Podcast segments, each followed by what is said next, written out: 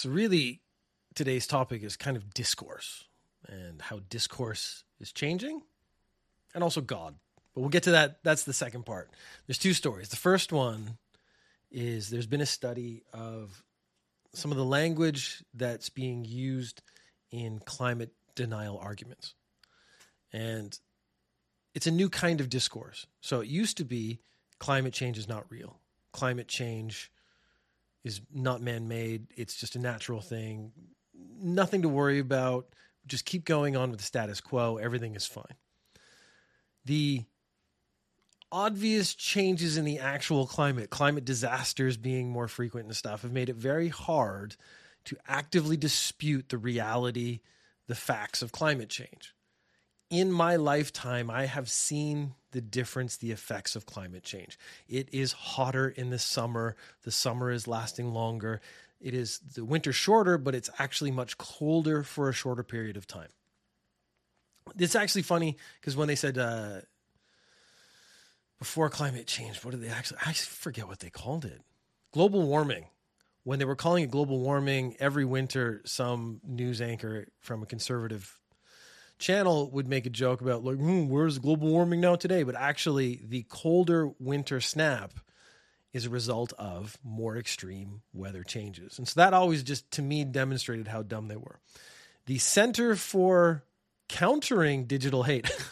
I originally wrote it down as the Center for Digital Hate, not a group you want to be involved with. The Center for Countering Digital Hate did an analysis of the way people are trying to dispute climate change now, actually, since 2023. So instead of saying climate change isn't real, what they do is deny the benefits of clean energy. So they're saying, like, solar power doesn't give you as much energy as you want. Uh, wind power is ineffective because the wind isn't blowing all the time. Uh, you know, just the benefits of clean energy don't outdo the current benefits of the system we have in place.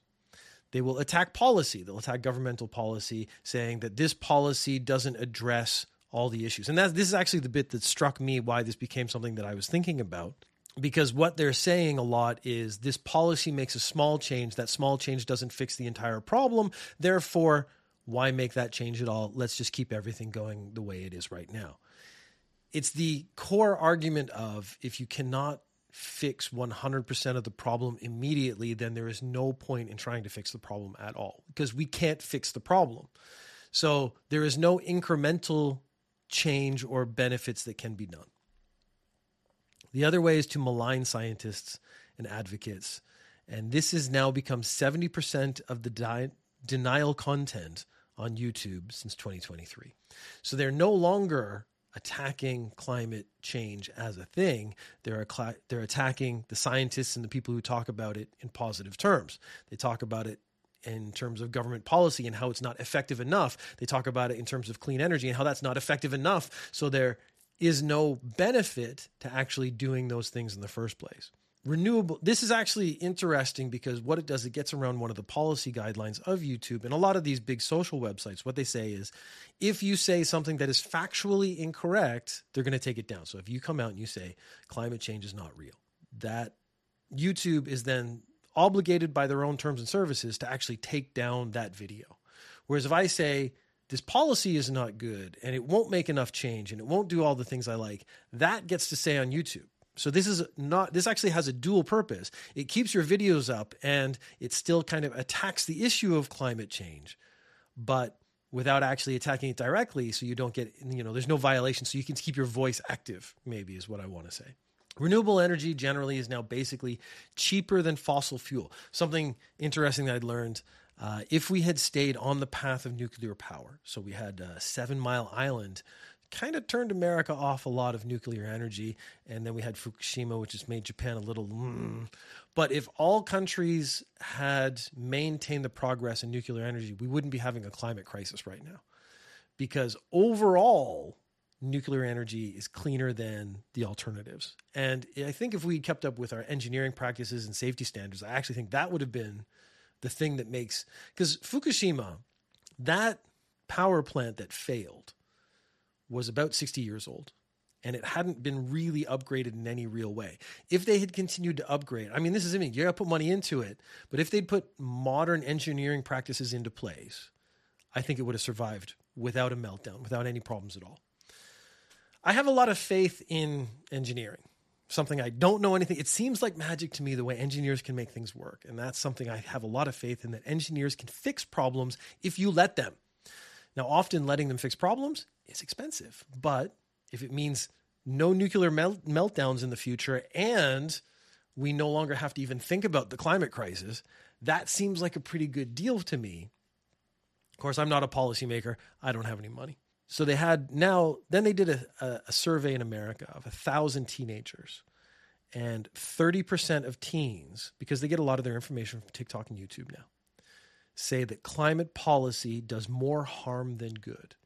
So the one that's famous right now is the Green New Deal because it has kind of a catchy name and people can say it very quickly. And what they're saying is the Green New Deal, if we do that, it will it will actually damage the world in the future more than not doing it. Yeah, I'm not attacking that part directly. so Jay just said the problem is that would take money away from oil companies, and that's a big no-no. All right, I'm not even talking about oil companies directly. I'm actually talking about the way people are attacking the arguments. So it's the discourse is what I'm actually trying to get into. Uh, there was a Senate hearing. I was watching a Senate hearing. this is how you know I'm a party dude because I just said I was watching a Senate hearing. Um, I was actually. I was watching bits of it. I don't watch whole Senate hearings. I'm not that bad. Uh, you can tell I'm getting up in years when Senate hearings are vaguely interesting to me. And it was about they had some people who were in renewable energy, and, and this one woman was very anti-plastic. She said we should basically stop using plastic, and it was the way they spoke back and forth it was almost disingenuous on both sides. This is something I found very interesting. I don't actually understand the point of Senate hearings anymore because what they do is they come out and they make a statement and they badger the person and they shout at them and they don't ever actually ask a question and wait for an answer. This is all just a, a show. And the show is hey, listen to me. I'm making this person look bad. I'm not actually dealing with the issue. This was the start of the bit I was very interested in. Do you want to end all plastic manufacturing? So that's it. The first question Do you want to end all plastic manufacturing? And the answer is going to be yes, but it he's going to say, like I, I already without even seeing the rest of it, I actually know what's going to happen. She's going to say yes. I do want to end all plastic manufacturing. He's going to go, well, that's impossible. We can't do that. And she's going to say, you know, we could try or we could start or we could use less plastic. And he's going to go, everything's plastic. We can't. Like, I mean, if we look at my desk right now, keyboard is plastic, microphone is plastic, webcam is plastic, the monitor is plastic, the computer has plastic in it. Yes, plastic is in everything. That doesn't mean we can't transition away from it in some way. The Senate hearing, what he's saying is basically if you do not give me a 100 complete, full solution immediately, then there is no point in even furthering this conversation. He and again, I don't even need to watch the rest of it. I've seen parts of this clip, but I don't need to watch it to know what they're going to say because I've now watched enough Senate hearings to know what they're doing. He's they're holding people to a standard where you have to come up with a perfect, complete solution or you have no solution at all. So the idea of let's use less plastic bottles isn't enough. Uh, if let's use less plastic overall, let's use lighter plastic, let's inject air into the plastic we use so that the plastic is lighter and we use less plastic overall. That's not enough because it doesn't erase plastic completely. So we're listening to a bit of this. And then again, I I've already said I know I've seen bits of it, so I actually kind of already know. But I knew as soon as he opened his mouth and said that first sentence, I knew where this was going because this is the quality of discourse we get in congressional hearings and Senate hearings. Uh, and it's part of what they're attacking on the internet. They're using this kind of argument. I don't know if it's an argumented fallacy that has a name. It probably doesn't. I just don't know it. But essentially, it's saying if you do not, if you can't do anything in stages or transitional, you have to do everything in a complete 100% or zero. There's no like one, two, three, four percent improvement. Do you want to end all plastic manufacturing? I said the plastics industry must be stopped. So does that mean end plastic manufacturing? I mean, in my dream world, sure. So there you go. He's saying he wants you to make a definitive statement end plastic manufacturing. And she said, Yeah, in my dream world, she's more reasonable. She understands that we're not going to get rid of plastic tomorrow. We're not just going to shut down every plastic company in, in the world. And then he's going to go on the offensive and say, I know in this case, he actually says your glasses are made of plastic and that bottle's made of plastic. And He starts explaining like how much plastic is in the world. She knows. I mean, she knows how much plastic is in the world. But I think that, so, um, oh, so well, what, go ahead. So I, I, and I don't mean to be condescending here. I'm just point out what's. I don't mean to be condescending here, but he's absolutely being condescending because he's talking to her like she's a child. Because again, he's going to hold her to a standard he would never hold himself to. Whenever he is tasked with coming up with a solution, he probably doesn't come up with a 100% complete solution. I mean, if you want to start talking about politics, there are standards that need to be put into place. Like I actually think a retirement age, I've, I've said this a bunch of times now. I don't know if I'm just like beating a drum. Both Trump and Biden are in their late 70s and going to be in their early 80s. Why are these men even up for running the country? If the government decides that the retirement age is 65, then politicians should have to be have to retire by 65. If politicians then decide to move up the retirement age, then it should be across the board and they can stay on but you have to be, I think it's 30 or 35 to become president. That's the minimum. There should be a maximum. Like that just seems self evident. If you cannot complete your tasks, you should be fired. The problem, I think, in American politics, politics probably all over the place, is that a lot of places you cannot remove politicians who aren't doing their job. So if you do not come to an agreement within a set deadline, you all lose your job. And I bet deadlines get met really quickly in every branch of government everywhere because people don't want to lose their jobs. This is their power and they want to hold on to that power. So uh, I think most recently in America, they've been talking about government shutdown again. This is something that's come up in the past and they don't want to come to agreement because, you know, the conservatives want a government shutdown to make the uh, liberals look bad. But I would actually say if you guys don't come to agreement, you're all fired. And then bring in a whole new group. And they make it seem like that's impossible. It's not. Like you could always have someone second, third and row, and they just like move up, and then okay, you guys are out, and you don't get reelected. You don't get to run for reelection if you've lost your position in power in government. That would change the dynamics of what government is. I bet a lot of people wouldn't want it anymore because they'd be held to a standard that they wouldn't be used to because they'd actually have to get things done within a certain time frame. But I sorry, back to this.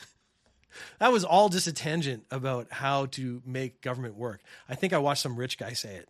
There are smart rich guys. There was this rich guy, and he said, like, I could fix the budget in a month. And he's like, basically, just fire everyone if they don't fix the budget. And I was like, that would work.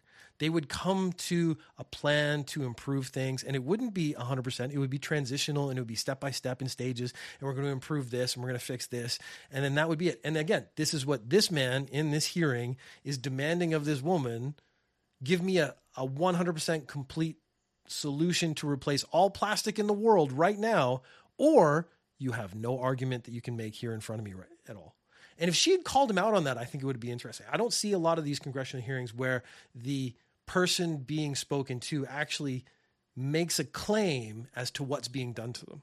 I watched the TikTok hearings. I was very interested in that. He was clearly smarter than everyone in that room when it came to computers and, and phones and apps and all this other stuff. And he would say stuff and they just didn't understand. I mean, that was just the first actual break in communication is he would say things that they clearly just didn't understand what he was saying. In this case, he's holding this, I assume just activist to a standard he wouldn't hold anyone else in the world to in a realistic way. Glasses. Um, like so I do wear your know glasses around your face. They're, they're made of plastic. Maybe. And then so when she starts to speak, he interrupts her. So she's not going to actually get to answer. That's another sort of secondary issue. But that really bugs me. Once you ask, as a senator, once you ask a question, you should be forced to listen to the answer. And even if you don't like it, and what they do is they ask a question. When the person starts to speak, they interrupt them again. They reiterate their question, sometimes not very rude, but this is a power play that people do. It's a psychological tactic because if every time I go to speak, you interrupt me and I stop, then you're in this weird situation where they're interrupting you and it puts you sort of off balance. This is one of these like old, the really shitty, busy uh, business psychology books. And it's it's a tactic you can do to people on purpose. You ask them a question, when they go to answer, you reiterate or you interrupt them.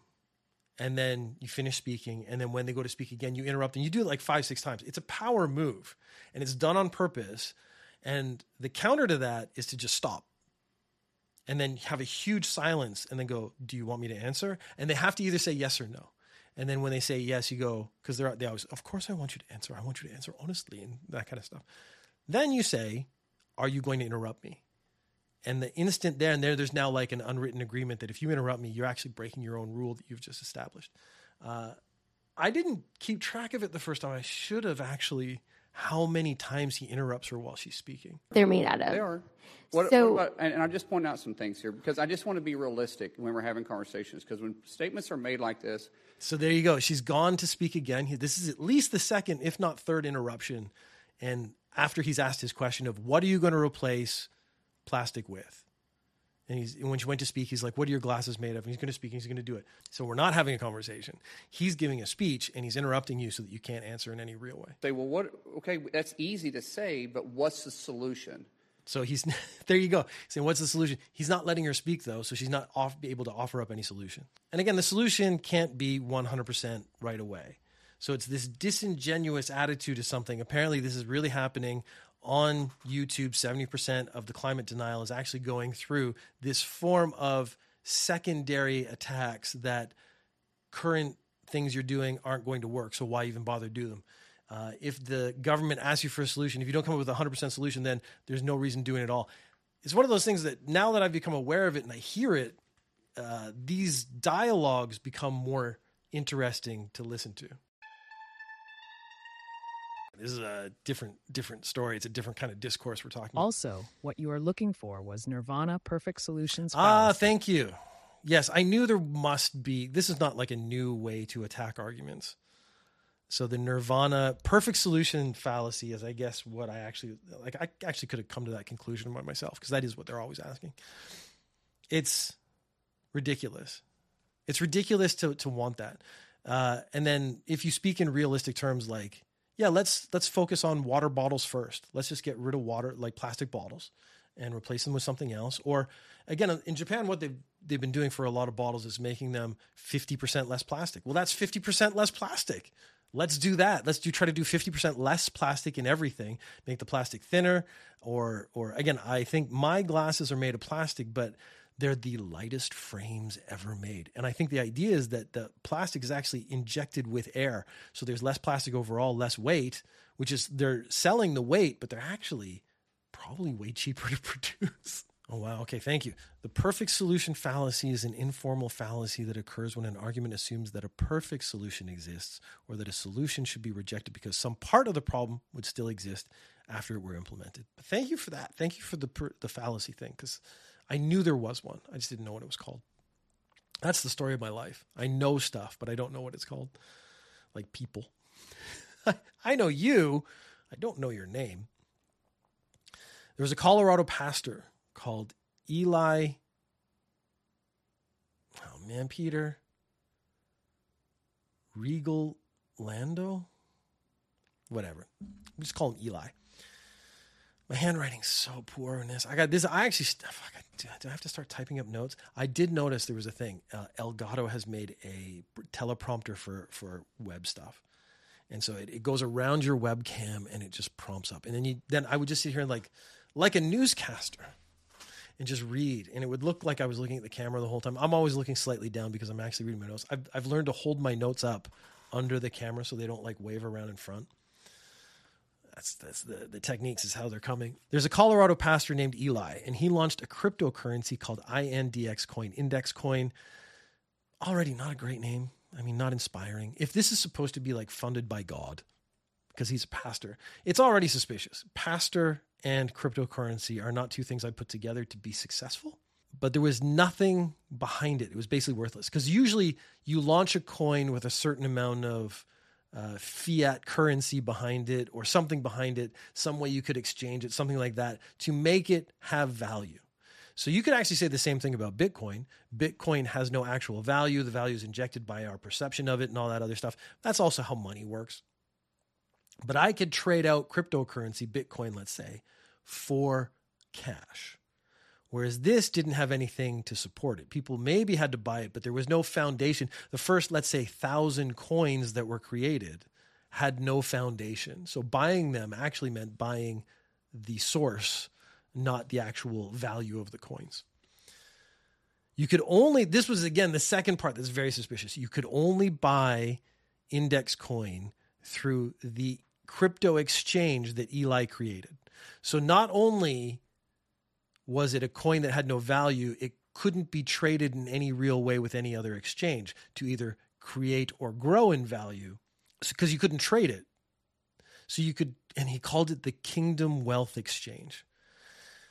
There's American pastors in these like mega churches and stuff, and they're always like, it's almost a joke to me because I live so far outside of that culture but it's just I see it and I'm like, it's not real. It's not you're not real. If you said, "Hey, I have the Kingdom Wealth Exchange with a coin made by a pastor, and you can only trade it on the Kingdom Wealth Exchange, and you can't trade it anywhere else," I'd be like, "Look, I've been scammed before, but this seems like a real scam." He shut the exchange down last year, and in his defense, he said it was God's idea. Maybe he misinterpreted what God said, which would imply that God is not a very good communicator. Because, okay, I was thinking about the times God, in the stories I know, because very shallow knowledge of, of religion, let's be honest, the times God has communicated with people. So, the most famous one to me is Noah.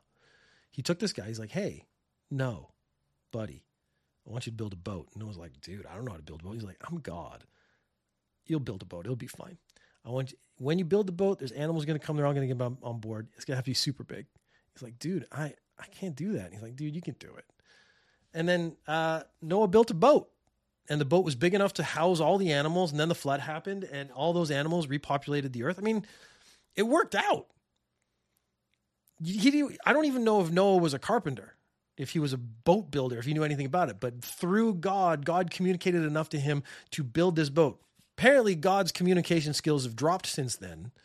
Or maybe just cryptocurrency is too complicated for God to really get his head around. That's actually sort of maybe the other issue. I think the interesting bit here is that God sends you a message and you didn't understand or interpret the message properly, throws up a lot of questions about God that maybe you don't want answered. In October of 2021, God brought this crypto idea to me. And he said, Take this to my people for a wealth transfer. God wants a wealth transfer. Now, again, God being God, I never thought God would be that into money. I never thought that money would be kind of the focus of God. But there is like all these wealth churches now, and where they're like, if you give us money, you'll get blessings in return. That's not a new thing. That's actually been around. You could buy forgiveness at some point. It had a name. Again, I don't know. Um, I need one of my friends who actually knows religion on here to actually like shout in the back. I, that'd actually be really cool. I sit here and I make vaguely incorrect statements because I don't really know what I'm talking about, and then I have someone, an expert in the back, who just shouts the correct answer over my shoulder. Would actually be a really good show. I'd really enjoy that. I'd have to end up with like a panel of experts of different things. So everything I talk about, they just like different people are shouting at me from the back. Anyways, uh, so God wanted this for a wealth transfer. I want you to build this. Now, the thing is, that's actually pretty clear. God said, build a cryptocurrency, build an exchange, and create a wealth transfer. Indulgences. That's not indulgence. Jade, man, you're awesome. Paying for forgiveness is indulgences, yes. I will never remember the actual terms. Thank you the thing that is okay so if you look at this statement god said to me create a cryptocurrency take this to the people create a wealth transfer that's actually really clear. So god's communication on this there's not a lot lacking in it. He successfully built an exchange. He successfully built a cryptocurrency. These aren't actually very hard things to do anyways. Uh, and then he did it and then it collapsed. And so it made me think that maybe God wanted you to go to prison. This was God's roundabout way of putting you in prison because you're a bad person or to punish you in this life or something like that. There's always this secondary part when this stuff falls apart. When these people said that God told me to do this, they're not taking into account maybe God wants you to fail in this to learn a lesson. Maybe God wants you to go to jail. Maybe there's a third one I'm not going to say until the very end. So Eli said to God, I do want the explanation. So the pastor, I'm going to assume, is praying. And that's when God's voice comes to him. And he says to God in his prayers, Is it a voice? Is it a feeling? I would like to know. Because when, if I say, if I'm laying in bed, let's say, if I'm laying in bed and I hear, do I hear a voice that says, Hey, make chunk coin, make beef bucks, and then create the chunk exchange? Is that God or is that just me having an idea? I do like I I want to know a, a, a more perception oriented version of what happens when they hear the voice of God because these pastors and stuff do hear the voice of God, so they claim. What is that like? Just give me an explanation of that because then I'll know if God's talking to me. Because I actually a lot of times I'm like, did I have that really messed up idea? because I have had the idea of killing my own son. It's pretty dark. Um, but I didn't because I didn't believe the voices. So I said, Lord, I don't want to do this. I don't know how to do this. God is giving you hard times to forge you for Him. Just like steel in the fire, if times never got hard, if things never get hot, how can you get stronger? Oh, God is giving you hard times to forge you for. Eli said, God is in the business of doing new things and breaking seals. Is he? I mean, that's actually another thing. He's using business terms to describe God's actions now.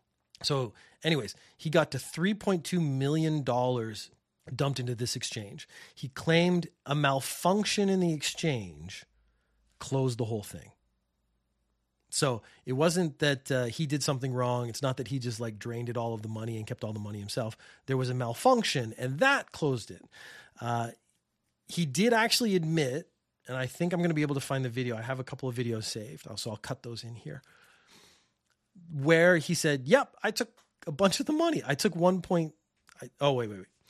1.3 million dollars was used for personal benefit. That's what the IRS says. The charges are that Caitlin and I pocketed $1.3 million, and I just want to come out and say that those uh, charges are true. We took God at his word and sold a cryptocurrency with no clear exit. Well, that cryptocurrency turned out to be a scam. And so the Lord says, give that to them, but also give them a 10x. I'm like, well, where's this liquidity going to come from? And the Lord says, trust me. Uh, $500,000 went to the IRS. He renovated his house because God said, take the wealth exchange and put it into your house, put it into your assets because that's important. Uh, God said, you know, redo the bedroom, buddy. It's where the action happens, where you make more babies to glorify me. Uh, he bought a Range Rover. So God said, buy one of the worst rated cars on the road because God doesn't care about safety. Range Rover has a good reputation. That's from decades back. The current Range Rovers that come out now, absolute pieces of garbage. You're buying them for the status symbol. Sure, God in this situation seems to be all about status symbols, not about actually taking care of people. Because if you wanted to take care of someone and you wanted to spend an expensive car, you get a Mercedes. Like it's a, it's a much higher safety rating on a Mercedes than a Range Rover. Just keep that in mind. God might be trying to kill this guy. God said, you know, take some of the money and buy handbags and jewelry because what glorifies your wife glorifies me. Huh? I might be getting good at this. If I keep this going, I might start my own little cult because we're calling it Beef Nation. We've decided that we're going to go, a fan of the Chunk McBeefchest in any format is a chunk. And so I got to, I, I didn't do it. I got to start going, what up, Beef Nation?